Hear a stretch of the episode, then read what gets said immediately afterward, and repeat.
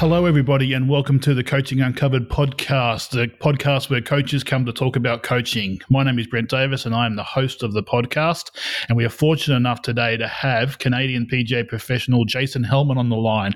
Uh, welcome, Jason. Thanks for coming and having a chat to me. Hey, Brent. Great to be on. Looking forward to it. We're going to have some have some great chat today. I think um, you'll be a really interesting conversation, so it's going to be a whole, whole heap of fun. So tell everyone out there about yourself. Well, uh, this is my twenty-seventh year as a as a coach, uh, coaching golf. It's uh, it's been a fun ride, let me tell you. So uh, I started uh, started in the golf business uh, when I was twenty-one. Yeah, twenty-one. I, w- I went away to P G M uh, college in the U S and um, turned professional when I was twenty-three. So. Um, It's uh, it's been fun. My uh, I'll go, let me let me take you back to my my junior years. Um, this is sort of how I got into golf. I played all twenty-seven. The other, yeah. So wow. Yeah. twenty-seven. Is that twenty-seven? twenty-seven long years ago. Yeah, twenty-seven long years ago. Um, well, that's when I turned professional. But when I was junior golfer, um, I had played all the other sports growing up. I played football. I played hockey at a at a high level. Played all the way to junior. Uh, and I played football. I was a quarterback, uh, in which I was recruited, like American football, so uh, or Canadian, I guess we're okay. going to call it. But so uh, I was recruited to go to a few universities here uh, as a quarterback, and thought a little bit better of it.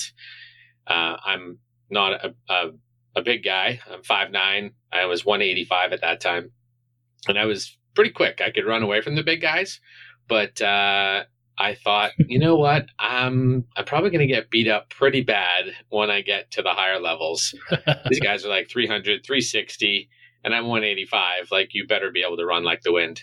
So uh, I said, scary. I think I want to maybe pursue golf because I'll have, uh, you know, all my faculties and I won't be as broken.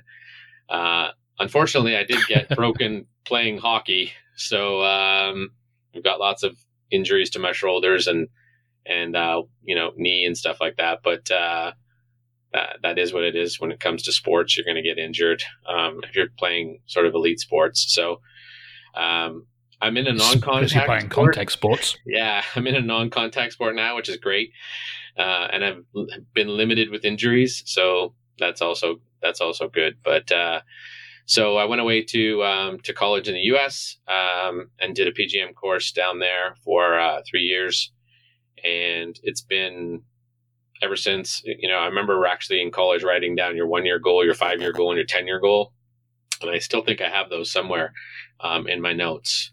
Um, right. But I, as I mentioned to you before, and maybe some other you know conversations we've had, now it's pretty much a thirty year goal. So uh, where are you going to be at the end of thirty years? Yeah. And uh, I only have three more years to go, so uh, to get to there.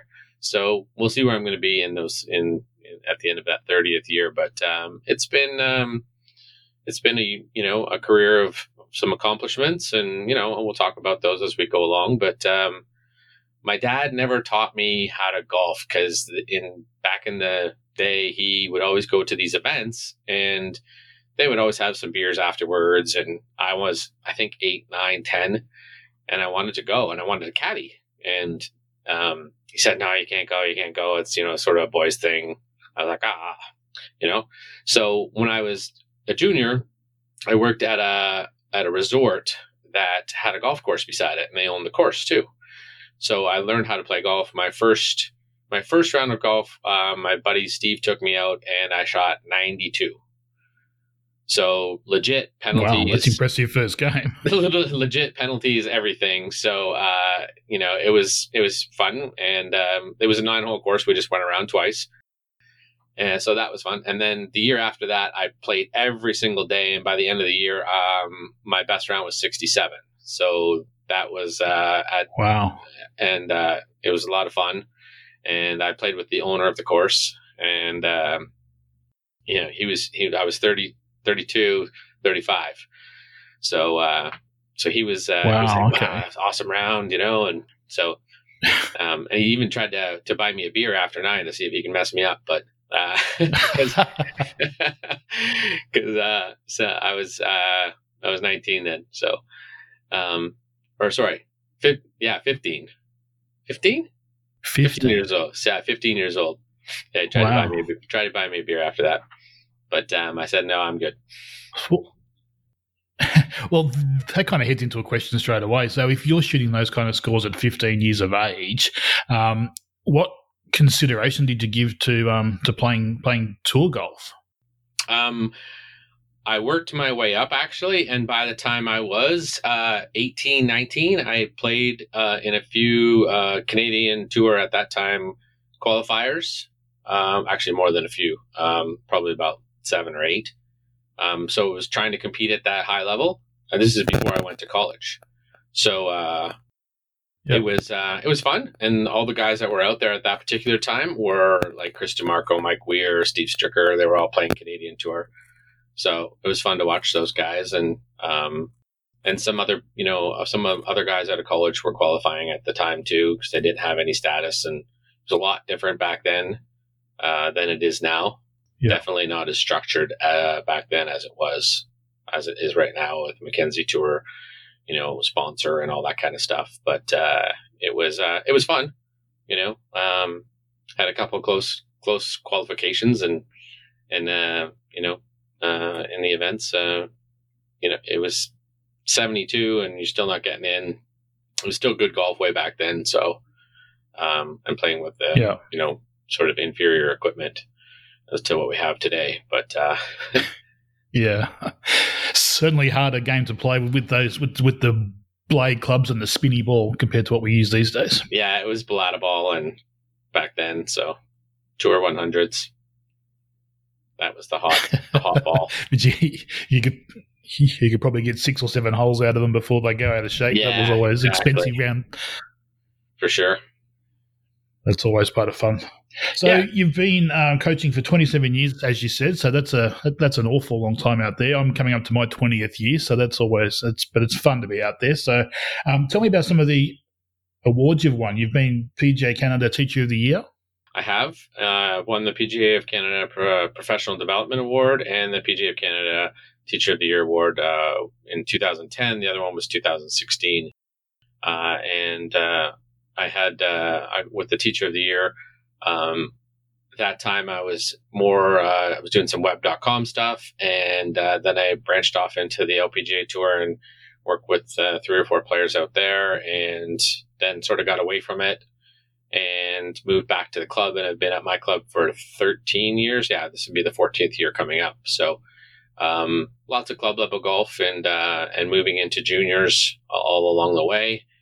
Um, so it's It's uh, it's been interesting, um, a lot different than than being you know going to six to ten events a year kind of a thing, you know driving around or flying to different places, and and now we have the ability to work with players online. So if you have uh, an idea of you know I'm still working with a couple of players, so uh, you know it's we can just remotely communicate, and it's very simple to if you know their swing and know their movement patterns to to help them out without physically being there all the time. So that makes a huge difference. Yeah, it does. It's certainly a different world these days, being able to send send swings online and coach online and do it that do it that way these days. It's certainly a, a, um, a heaps easier way to go about coaching those kind of players.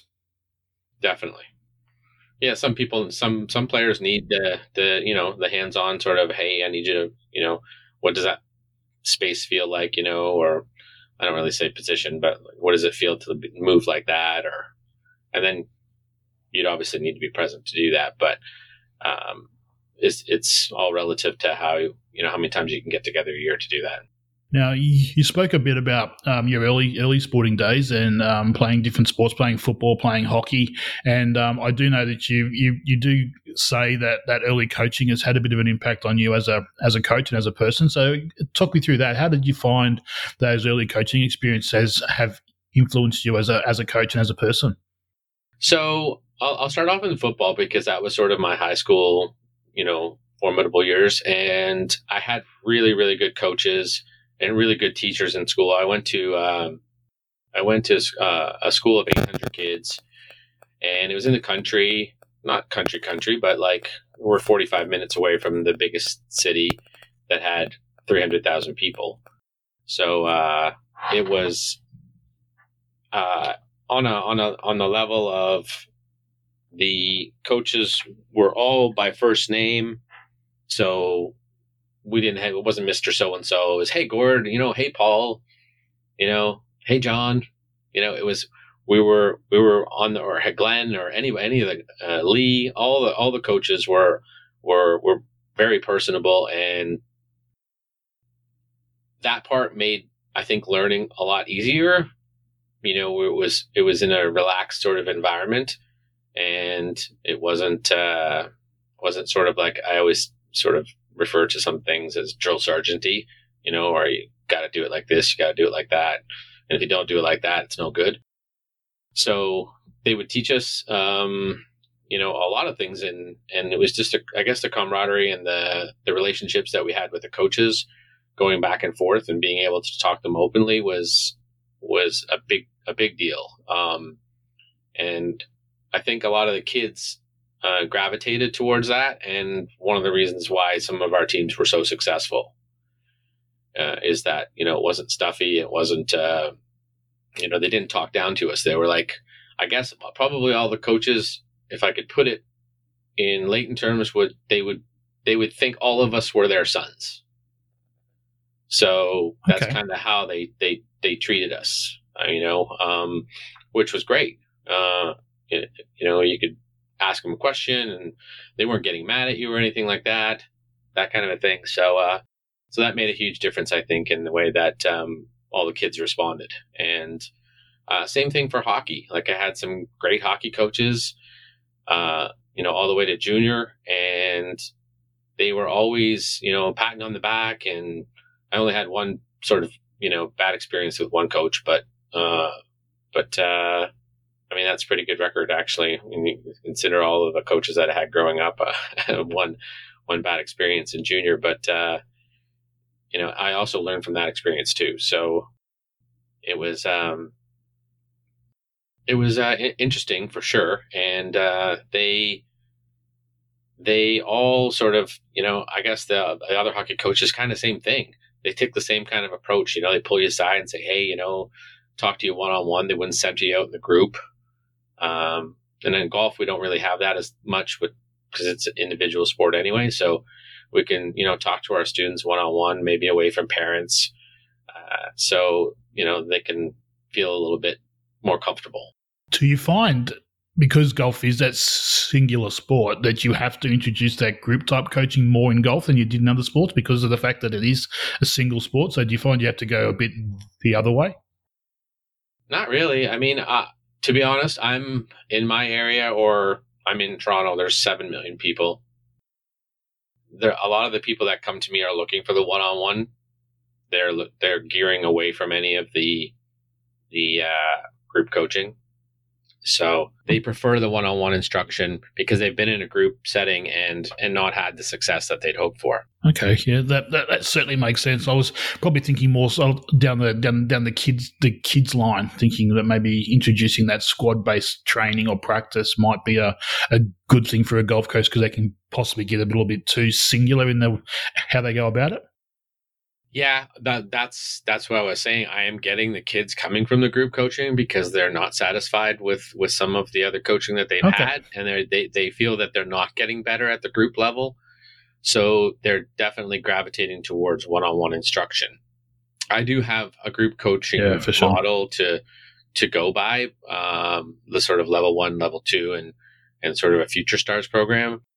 But uh, I think a lot of the parents are just think it's it's a bit uh it's just fun, which is fine. It depends on what they're looking for. So I'm getting a lot of more of the competitive kids, and they're they're not really wanting their child or junior to go into the fun program to just to goof around kind of a thing. Um they're not interested in paying for that. So they'd rather have uh, they have goals, obviously, and um and Even in the even in the smaller junior levels, like the ten-year-olds, eleven-year-olds, it's it's getting more competitive uh, because the universities are starting to look sooner. Uh, I remember seeing, you know, a few ten-year-olds, you know, you know, committing verbally to universities in the States, which I think is kind of silly, but Uh, wow. Who knows if they're going to be in the game in six years or seven years. But uh, wow. that's, that's yeah. I mean, you've got Junior Golf Hub, you've got Junior Golf Scoreboard, you've got Junior Leaderboard, and all the coaches are following these these kids as they grow up.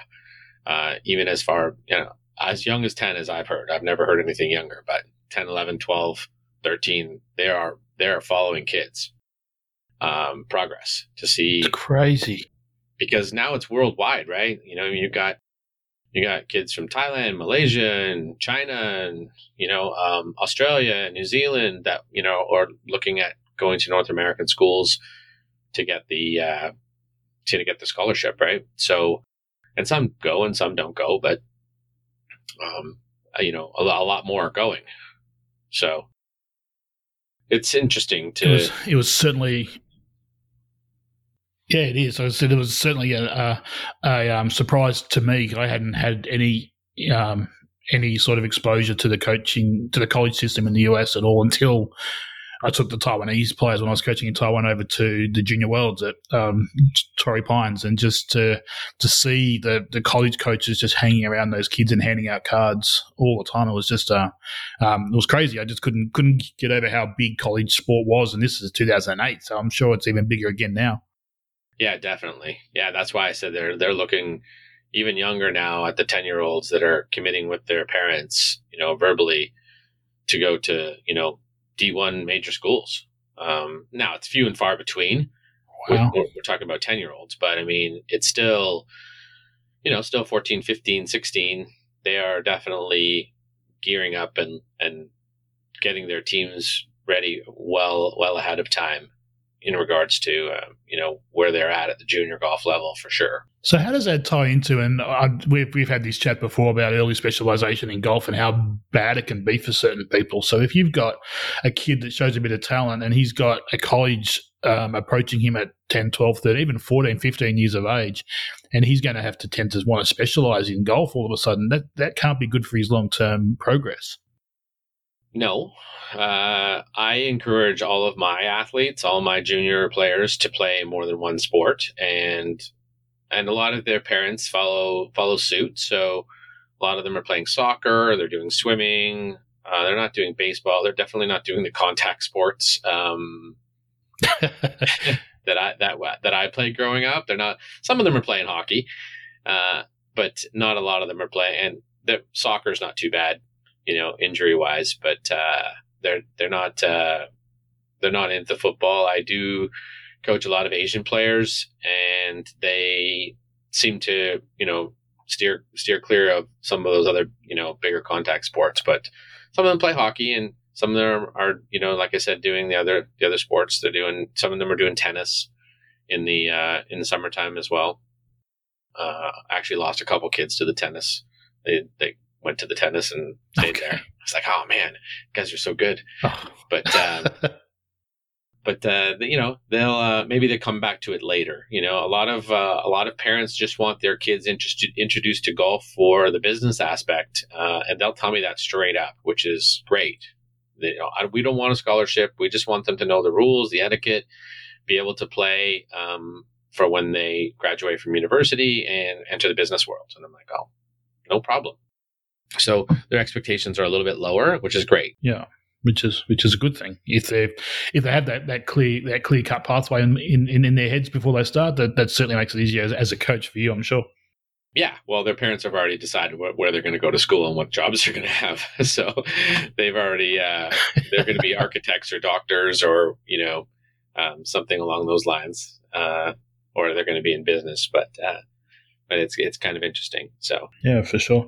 Now, your your coaching's a, a little bit, probably a bit more mainstream now than it was in the past. But you're more into a into a programs based coaching coaching sessions as opposed to individual private golf coaching lessons. It's certainly where golf coaching is going, I think. But um, how did you get started in that way of thinking in your coaching? Um, well, I've been trying to help help uh, shift that paradigm for the last thirteen or fourteen years for sure. I I remember a long time ago, I can say a long time ago because I'm in my twenty-seventh year. But uh, one day, one day I had fifteen lessons in the in the day, and it was like a ridiculously long day. And I remember the last three lessons, I wasn't really there. I was there. I wasn't there mentally. I was there physically, but I wasn't really paying attention to the student at the time, um, as I as well as I should have been. And I wasn't charging an enormous amount of money, but I remember driving home going like, those last three lessons were crappy. Like, so I called all three students back and said, why don't you come back for another session? Because I really don't think that I was, you know, we, we had a good session. So, and they're like, oh no, I, I learned some stuff. And I'm like, that's okay. You know what? Just, it just come back for another session anytime you want. So then, you know, no charge. I just, I don't really think I was present. So I never booked anybody. I never booked fifteen sessions again, ever. Uh, and at that time I said, smart move. I need to, I need to yeah, I need to, uh, cause you're kind of looking at your watch in the last three lessons going like, is it time to go home yet? I've been here all day, you know, baking in the sun, all that kind of stuff. Um, not trying to make excuses. I love being outside, but, uh, it just wasn't, it just wasn't good. So I said, I can't really take someone's money and not be there presently, you know, or not be there all the time mentally, uh, just be there sort of physically. You're not, you're not really into the whole session. So you're not giving your all, so to speak. So I said, I'm never going to do that again. And I need to find a different route. So I charged a little bit more, um, the following year and switched the programs up to, um, more of a monthly base thing, versus just sort of a three pack or a five pack thing, which is what, you know, golf professionals did typically. And that was sort of the, you know, the, uh, the package that everybody did, you know, or some people did ten, but, uh, it didn't really seem to work. So I said, you know, we'd do two hours, two hours a month, or, you know, four half hour sessions in a, in a month would be great. And they went, oh yeah, that's, that's, that's great. I can do that. I'll come every Saturday or, you know, every Friday night or every Tuesday night or whatever it was. So I sort of migrated into that. And then, uh, you know, when I, I had my own academy at that particular time, and then it closed down and, um, the land was just too valuable. And like everything, it's kind of happening everywhere. I guess some of the golf courses are closing because the land is too it valuable is. and they're, and they're building things. So that is what it is. But, and then I moved on to another club, which is where I've been for the last um, thirteen years. It'll be my fourteenth year coming up. So I took those programs into there as well and sh- have been trying to shift that paradigm over for, you know, the last thirteen, fourteen years to get people to realize you can't, I'm, I'm steering, I don't even like the word quick, quick fix, tip. You know, I, I don't use the word tip in any of the articles that I write or uh, anything that I post. I just, you know, they're Band-Aids, and the industry sold Band-Aids for a very, very long time. Uh, and it, it's just not the way to go for people. It takes a little bit longer time for people to, to get better, and they have to understand that going in. And by no means am I slow playing anybody, you know, when we're doing coaching. Uh, you know, I, I'm sure that's happened in the past where guys tried to sell their five pack, you know, packages of lessons three or four times. Uh, so that's why I just came up with a five or six month program, uh, or a three month program. If you know, you, you weren't fully committed, or maybe you're at a higher level and you don't need as much time with the coach. You know, if you're a two or three handicap, you know, you want a sort of a tune up thing at three months, six hours. It's pretty good. See me every other week just to make sure that you're on the right track. And, uh, you sort of got, you know, March, April, May, and then you're into the more of the competitive season here. So that's worked in the past for sure. And then I've spoke, you know, um, to a few P G As around the world, P G A of Australia, um, a couple of times, and uh, you know, our P G A of Ontario, and I've spoken uh, in the in uh, the chapter, Michigan chapter of P G A of America, on some of these coaching programs and how to, you know, sort of convert and. And not be afraid. I just went cold turkey. So I just flipped right over and stopped teaching three packs and five packs um, the next year. I said, I'm not doing those anymore at all. And that's a bit risky.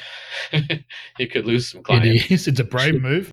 You can lose some clients, but uh, it uh, it worked out, and it's been snowballing all the way through. So, you know, and and I'm I'm one of those coaches that, um, sort of my motto is I, I try and coach myself out of a student. So I think if you're yeah. with, unless you you have like really high long-term goals, like I want to play on the P G A Tour or I want a college scholarship, uh, those two particular ones, or L P G A Tour or whatever it may be, uh, those are the, I guess, the the highest levels you're going to get to is either college and then professional. So if if you're with me sort of more than two years we're, and you're not getting anywhere, then I'm failing.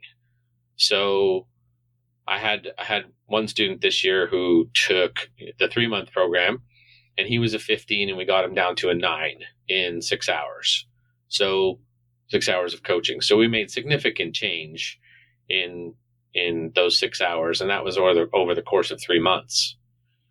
Uh, so they can get better faster if they have the right concepts and the right direction and the right practice habits. So that's sort of how I treat everything now. Um, it's individual. What does that person want? What are their goals? Uh, and then how do we sort of, you know, reach or attain those goals uh, based on what limited time that they have? Because there are people working, you know, they have full-time jobs and families. You know, golf is not their entire life. Like some of those other people will be doing, you know, college scholarships and and and golf's more important than all those things, mate. Come on. Oh yeah, I agree. But you know, they don't have ten or twelve hours a day, or even six or seven hours a day to sort of practice, right? Um, which yeah. which is so. Just just quickly on that, I I'd be curious to know what your thoughts are on how much of an impact the student actually has on their progress. So you said that if you if you can't see them, if you don't get the improvement that they want in in, in say twelve months to two years worth of coaching, um, you've failed as a coach. But how much of an impact does the actual student have on that improvement? Uh, well, my students make I make sure that all my students have accountability. So it's very easy to blame the coach and blame someone else on your on your not getting any better, uh, or you know your your lack of improvement. But really, the student the student is the ultimate person that is is doing the work. And if they're not going to do the work, well, it's very simple. You're not going to get better. So I make sure that they all have practice plans. The practice practice plans change as they get better. I change them. And I say, hey, wow, you're getting pretty good at that, you know, bump and run shot. Like, okay, I think we will just take that off. And if it's on there three times a week to do, maybe we'll just take it down to, to one time a week, and we'll put something else in there that you're not as good at. So they work on, well, first of all, I identify all their weaknesses, and then they get to practice all their weaknesses, and they practice their strengths less because they're already good at those. So they're going to get minutely better at their strengths, you know, on a very, on a decimal point percentage, even if they practice them, but their weaknesses are still going to suck. And because they hate practicing them because they're not good at them, then they're going to stay the same. They're not going to get any better. So we find out that, hey, you can't hit, you know, plug lie bunker shots. So guess what? That's on your practice plan three times a week, right? You can't hit uphill bunker Perfect. shots. Uphill bunker shots. Guess what? That's on your. That's also on your plan three times a week. So, um, and you know, it, we'll put them in random spots too. Sometimes hit out of divots, you know, around the chipping green, all that kind of stuff. But uh, yeah. no one likes to practice something they're not good at because they don't feel great about themselves. So we have to make sure that they build those weaknesses up to sort of an average, and then average to strength, and then strength to, like, if we can get it to tour status, that would be awesome. But um, because we have all the tour stats, I hate comparing to tour stats um, with, with amateur golfers, but it gives them sort of a baseline of, hey, like this is, you know, from twenty, from thirty feet, it's, you know, a four percent make. So why do you think at thirty feet that you should be thirty or forty percent? I um I think that's that's that's important to to stress that golfers should be practicing their their their weak areas, but also from a they're going to be much more excited about their golf game if they see a two or three percent improvement in that in a in a an area that's weak, as opposed to, as you said, a a point two. percent change to a strength. So if they can see that bigger improvement, that's certainly going to make them more keen to come back and practice more. Yeah, most definitely. So the fifteen that went to a nine, he gained thirty yards on his drive, and we attacked his putting uh, because his lag putting wasn't very good and his stroke was a bit erratic and, you know, a little bit of chipping, but basically it was those three those three skills that we worked on. And then he practiced quite a bit and played quite a bit, as much as he could, and, you know, knocked it down to, to the nine in in three months. Which is which is really cool. Exciting for for player and coach, I'm sure, as well. So that, that's really cool. I like that. Yeah. So um and then he had to obviously put the work in too. Yeah, for sure, for sure. So I'm I'm intrigued by this, by this coaching program idea. I think it's a it's a great way to go about your coaching. I think there's more and more coaches doing it these days. But what advice would you have for someone who's recently graduated, sees the some possibly some older pros that are still doing the the buy three, get four golf coaching sessions packages, that type of stuff um, at, at their club, but he wants to get into into coaching programs. How does he sell that idea to his potential clients? How does he get that into his club? Well, here's the first thing. If you're young and breaking into the field um, or breaking into the market, you're not going to be charging as much as your head pro or your associate pro. You're an assistant, so you're going to be have to be at a lower price. So make sure that your price is reasonable. And obviously there's there's some percentages that you have to kick back to the club. I don't know if all of, you know, everybody has to do that around the world, but we do here. It's on a twenty or thirty percent. You certainly um, do. Yeah, certainly do here as well. Yeah, so you have to factor that in. So I simply factor in what I think I would like to take home mathematically and say, okay, let's just use one hundred dollars a month as an example. Uh, if uh, you say, okay, well, I'm going to give two fifty, you know, two half hour lessons at one hundred dollars a month, and you're going to lose twenty percent. You're going to figure out what you, what you're taking home, what your net is after your twenty percent. But it's basically fifty dollars a half an hour session. So where is that in the price point of the club that you're at or the area that you're at um, for all assistants? Uh, it's probably a little bit higher than that, I, I would think. I don't know what it is over there, but it's it's definitely a bit higher here. It's probably around seventy-five here for assistants to, yeah, and they do about forty-five minutes. So um, knock your twenty percent off or thirty or whatever the, Uh, the the rate is for the club that is uh, you know charging a facility fee, and make sure that that is what you want to do, and then you just decide how much you know you think you're worth based on either your experience or your certifications or um, you know who have you worked under or who have you worked with or how much have you studied, uh, what is you know everyone's uh, P G A or you know. Um, business schools and all those things are, are different around the world. So they, you know, I would say get some experience, go, if you can go shadow, go shadow people. There's, if there's people that you want to shadow and they're online, then go and see what they're doing online. Um, there's a lot of people that do put their information out there in regards to how they, they teach and have some live lessons on there. And I do those in some of the coaching workshops that I did. But uh, I don't really put too much out on social media in regards to how I teach um, or do the tips and, the, you know, this is how you, you generalize stuff, you know, for the masses. Uh, because uh, no one's going to come see me if they can find everything online for free. That's just sort of my philosophy.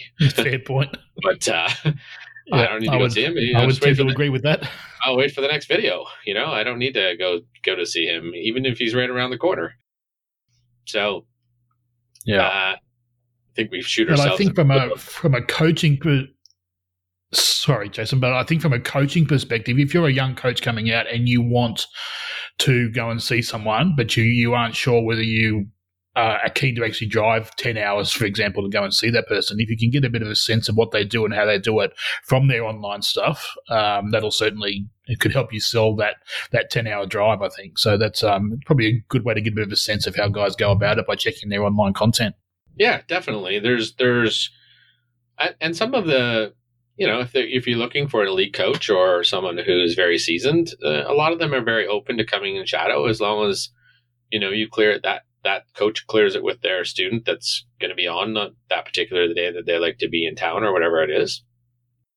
And ten hours is, you know, it's not really that far actually. Um, going, going for, for a place like Canada or a place like Australia, ten hours is just a, just a country drive, isn't it? Yeah. Right. So, um, wow, that got me almost to South Carolina. It's about fifteen hours to South Carolina. I could go yeah. down there, North Carolina. Um, but, uh, Yeah, I know it. Sometimes it's worth the drive, right? Just to, you don't, you might not get all of the stuff that's going on in a particular, you know, session, um, or how that coach is interacting with them, you know, sort of off camera. Uh, that, that part's, uh, fairly crucial as well. Like, are they joking around, you know, uh, in between, you know, when you're on camera, you're sort of, you gotta be on, right? And you're trying to, it might not be, uh, you might not see all the fun stuff that's happening, right? They're just showing you p- bits and pieces of what's what's happening in that session, because um, you can, you know, edit and yeah, clip things. No, that's... So that's, uh, I think, uh, you know, a lot of those those elite coaches are still open to that. Say, yeah, I don't, I don't mind you coming, and you know, some some coaches charge for it, um, some don't. Uh, I've heard up to around five hundred dollars a day for some some coaches. To oh, wow! Out. Okay. But um, I've always I've always found the coaches in Australia are really approachable. The the high the the the elite coaches are certainly open to, to trainees and people coming just out of their time to actually come and watch them coach. I've always approached some fairly big name coaches and they've always been open to it, which is a pretty cool thing, I think. Yeah, they're they're making the effort. They're showing initiative, and that's a good thing. You know, versus you know someone who's not doing anything. There's a lot of assistants that don't like to teach. They just prefer the the pro shop sort of weekly paycheck and are and want to play, you know, or maybe have aspirations to, you know, play or win all of the section events or, you know, the provincial events or whatever whatever's going on in that particular area. So that, you know, if they're younger, that's that's sort of where they're at. I was there too, you know, and then they uh, they migrate and they go, I think I can make more money teaching, right? So that's why if they and do it heaps easier as well. Yeah. So if you're working twelve hours a week and you're making one hundred dollars per hour, it's not rocket science, you know, so that uh, it's an extra twelve hundred dollars in your pocket minus whatever percentage that you have to give back to the club. So, yeah. And it's only twelve now, hours. You, you spoke earlier about coaching. You spoke earlier about coaching about coaching tour players, um, and you've kind of shifted a bit away from that these days and heading more down that down that junior type type coaching pathway. Um, can you talk through some of the, the changes that you coach to your coaching that you've done to to to um, step towards those junior programs? Well, actually, a lot of the juniors have come to me, uh, so I, I wasn't actually out there seeking. The juniors, they they seem to have migrated to me, and uh, that's a, that's a good thing. I love coaching the kids. They're awesome. They're so much fun, and they work hard. They practice hard. They're the parents that I have. It's, I, I also find myself coaching some of the parents. Uh, so I've, you know, I've had a few parents that have been, uh, we'll call them overbearing, and they want the best. They want the best for their kids, which is fine, but there's a certain way they need to go about that. So some coaches wouldn't do that. They wouldn't, you know, sort of take the reins and say, okay, I'm going to help this parent or dad or mom or whoever it is, uh, relax a little bit and steer their, I steer, I make sure I steer them in the right direction So I don't have a lot of parents on my coaching tee. I have some. Uh, I don't mind it as long as they sort of don't speak out of turn or are like, you know, creating anxiety um, for the junior that's trying to learn. So if they do say something, I just will turn around and say, okay, come with me. Uh, and I'll say, you can't say that. I'll just tell them straight up and be like, why, why can't I say that? And I was like, because this is this, this and this and this. And they go, oh, okay. I didn't even think about that. So, you know, the, the parent is obviously the authoritative, authoritative figure at home, and kids don't want to do any wrong, and they're trying to please them as much as possible. So if they think that mom or dad is upset with them, you know, that's where the anxiety starts to to set in, because now they're worried about failing and not performing well enough for mom and dad.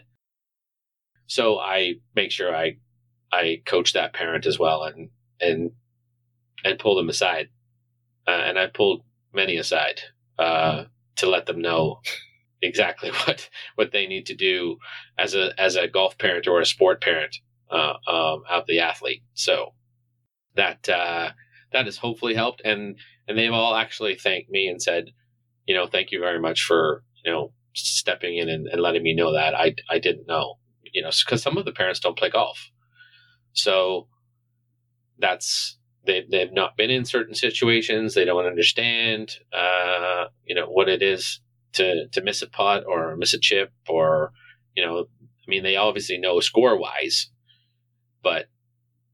They, they they don't know, like, the, the the child is looking up at the parent immediately after they miss a putt and looking for the facial reaction or the body language.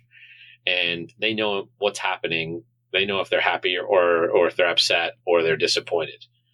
Uh, and I make sure that some of those parents do not live vicariously through their child. So uh, that's which has happened many times with, with lots of parents in other sports, hockey as well.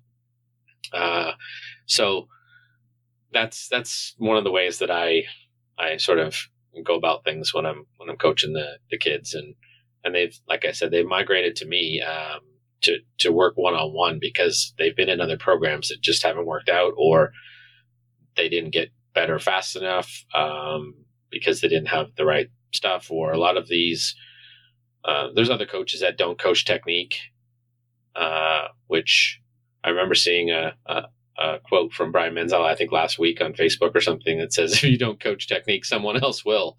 Well, guess what? They are coming to, to a lot of them are coming to see me for some technical issues or, you know, uh, direction to, to make themselves better. So, okay. So, so talk me through like a standard junior program that you set up for a, say a twenty handicap kid that turns up. He's a, he's a twelve year old player. Um, he wants to play college golf. What type of type of program would you build for that kind of player? How old is he again? twelve. twelve? Okay. So obviously I'm going to discuss this with the parents. I have a formal meeting with them. I sit down with the parents. We discuss everything. They figure out, you know, if if the junior is really going to be committed. They, they're talking it over at the table with me, in front of me, making sure, oh, yeah, I'm committed. I'm going to practice. You're going to practice? Yes, we're going to practice. Okay, good. Okay. So then we're deciding on the programs. Uh, there's I have several options. Um, I have six and nine month programs that are six and five hours a month. And then I have eight hours a month. And then I have unlimited coaching for uh, the collegiate program, which is twelve months long. And they can come as as often as they want. That's uh, which is sort of within reason. I will manage that. Uh, so if I think there's overcoaching going on, I'll make sure that, you know, like I don't I don't think they should come two times two times a day, seven days a week. That's ridiculous, right? So crazy, yeah. So in the morning and at night, like they're not going to come that much. But if they want to come three times a week, Monday, Wednesday, Friday, that's great. If they want to come Monday, Wednesday, Friday, Sunday, no problem. You know, and they're going to spend, you know, a few hours with me each day. Not an issue. So that they will go through their practice routines, and we'll make sure that uh, we're grinding things out through block practice or randomized practice, and also playing on the course. I do lots of on-course coaching. So that part's great. Sounds um, good. I do actually more on-course coaching than I probably do the block practice, range practice stuff, because if they're already learning, I mean, okay, he's a twenty, but you know, like you said, but we're going to, you know, go through, you know, ball striking and short game and chipping and putting and bunker and do all those, all that skill acquisition.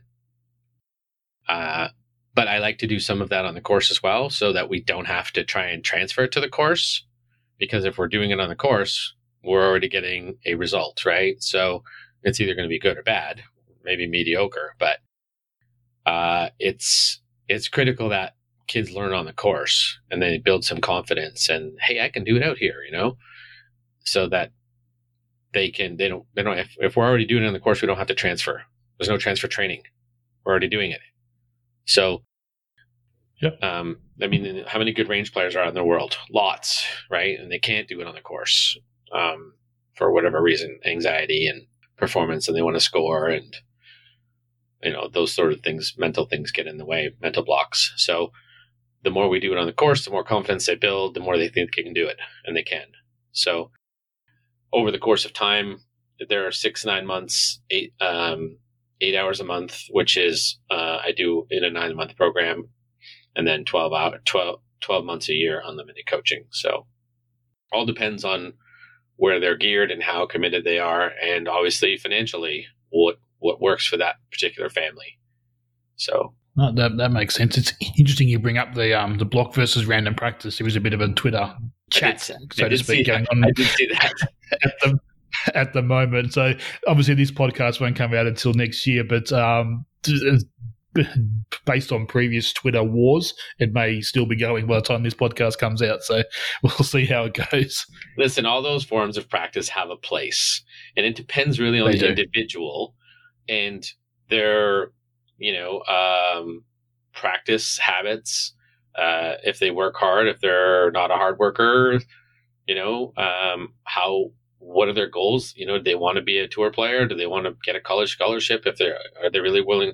Some people get think, some people get things quickly, or they, they get things too easy and they feel they don't have to work as hard. Be like, oh no, I'm good at that already. I don't need to work at that. Oh, okay. But you actually do. so, so that's why it's in your practice. Uh, yes, plan. You do. You don't own it yet. Or I'll call yeah. them out and I'll be like, oh, you own that? Okay, let's see it right now. Right? Or have you ever done the, you know, call the shot from the top of the swing? So I've done, I do that to them. I, okay. If you, if you got a high draw, let's see it. Okay. And I'll, I'll, I'll, and I'll say, I'm going to randomly call high fade, high draw, low draw, low fade from the top of the swing. Let's, you know, when you get up to the top, I'll decide which one it's going to be. And then they'll be like, okay, I can do it. So, and obviously it's not nine-year-olds and ten-year-olds, but um, a little bit older, thirteen, yeah. twelve, they can do it pretty close. Well, they know path and face control, so. Oh, that's a that's a that's a good coaching strategy. Now I could talk to you for hours, Jason. Um, yeah. We are coming to the end of our time together, okay. So I'm gonna. I have got a fast four series of questions that I like to ask everybody. Sure. So we'll go through those, um, and we'll probably aim to get you on again um, at some stage as well to maybe expand on your junior coaching ideas and stuff like that. I think um, that'd be really really cool topic to explore a bit deeper. But um, you've you've probably answered the, the, the first question out pretty uh, pretty well. But we'll just, if you've got anything else to add. So advice for, for coaches starting out in golf coaching. What's probably the best piece of advice you can give someone starting out? Make sure you keep educating yourself. Uh, don't think that uh, when you first you know first start out here that you know everything. Don't copy Mike Fay. Don't copy Mike Fay. Oh, I didn't, I didn't even. I don't even know. I didn't even hear his. But uh, obviously, he's a smart guy. Uh, stay educated. That part's important. Uh, keep up your continuing education. Don't think that you know. Uh, what I think, you know, I, I have this quote in my presentations. If you think you're the smartest person in the room, you're in the wrong room. So um, that uh, that's sort of a model that I, I sort of live by, and um, be open to all the information that's out there. There's all kinds of systems out there that may or may not work with some people. Uh, I do, I do a full mobility screen with all of my players, all students. Doesn't matter what level they're at right away in first session. Uh, so I find out their limitations right away. Uh, I would say find someone who's a good, um, you know, strength and conditioning coach, uh, an athletic trainer. I have a really good one. She's awesome. Michelle Liu. Um, so, you know, find somebody that you can work with and team up with if you're not well-versed in biomechanics or, you know, anatomy and physiology and all those things. Uh, and then uh, partner up with that particular person. And then uh, I work back and forth with, with her, with students all the time. So, Uh, I'm, and I'm well versed in biomechanics, but it's better. There's some limitations that have to be um, fixed first before you can actually make uh, movement pattern changes. So we fix those first. Yeah. So um, obviously, uh, keep up your, your your your training as a coach. You're always always going to be learning new things and setting up um, relationships with um with experts outside your field can certainly be a be a powerful tool as well. Definitely. G- great advice. Really good advice. So how about advice for golfers out there? What would be the best piece of advice for the average player out there? Stop watching all the instruction stuff online. How about that? Um, and thinking that's going to work for you the next day. Um, what happens is people, I think, I'm not going to say all of it's, uh, but when it's all generalized, Uh, and you don't know what your limitations are because you haven't been screened and you're trying all this stuff and then you injure yourself, or you say, oh, no, that, that thing didn't work. Um, tried to turn my hips and, you know, and okay, now I'm going to try this and I'm going to try and work on my angle of attack. And no, that didn't work either. So you're trying all these things that are online and then none of them may pertain to you, but you think that they do. And then you've tried six or seven different things and now really messed yourself up. So uh, I think do your due diligence, find a good golf coach. There's plenty out there in every area.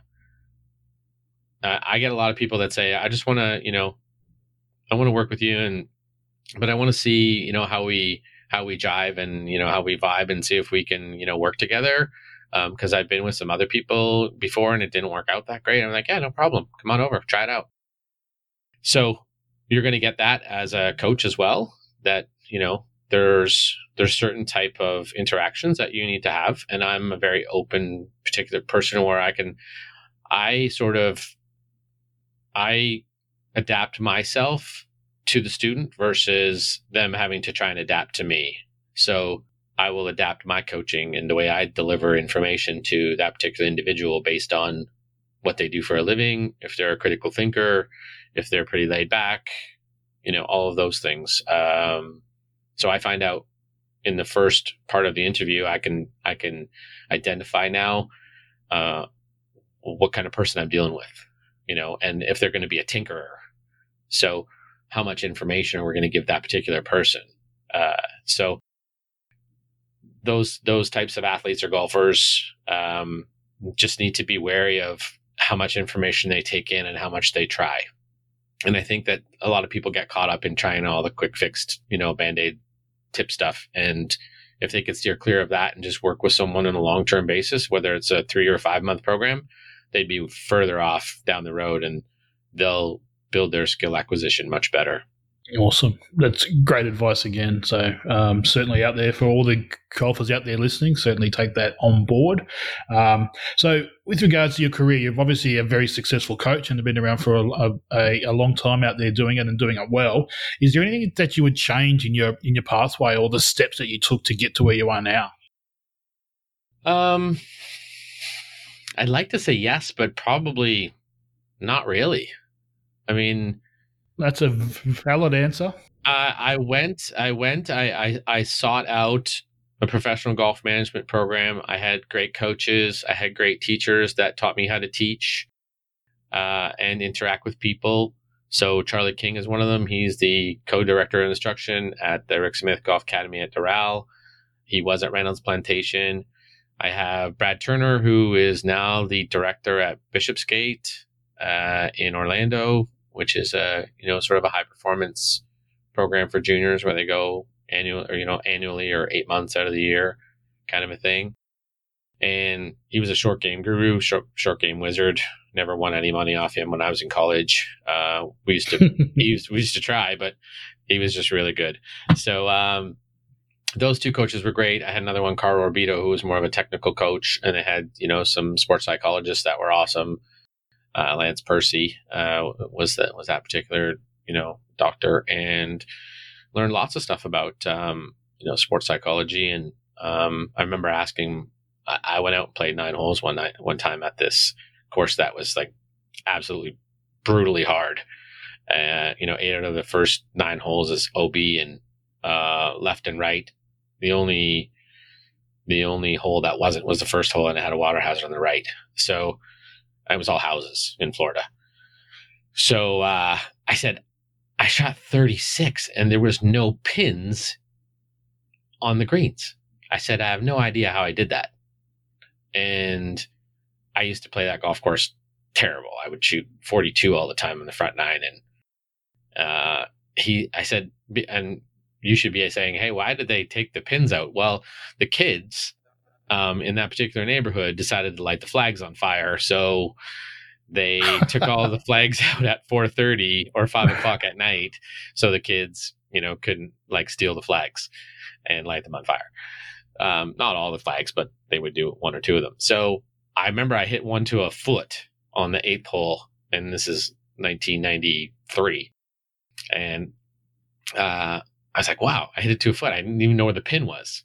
So I was just aiming for the green, and uh, I hit seven out of the nine greens and got up and down once, once I found out where the hole was. But uh, anyways, that was, uh, that was interesting. And, uh, you know, he explained to me, obviously you're, you're target oriented when you play, and we always try and get close to the pin because that's where the hole is. Right.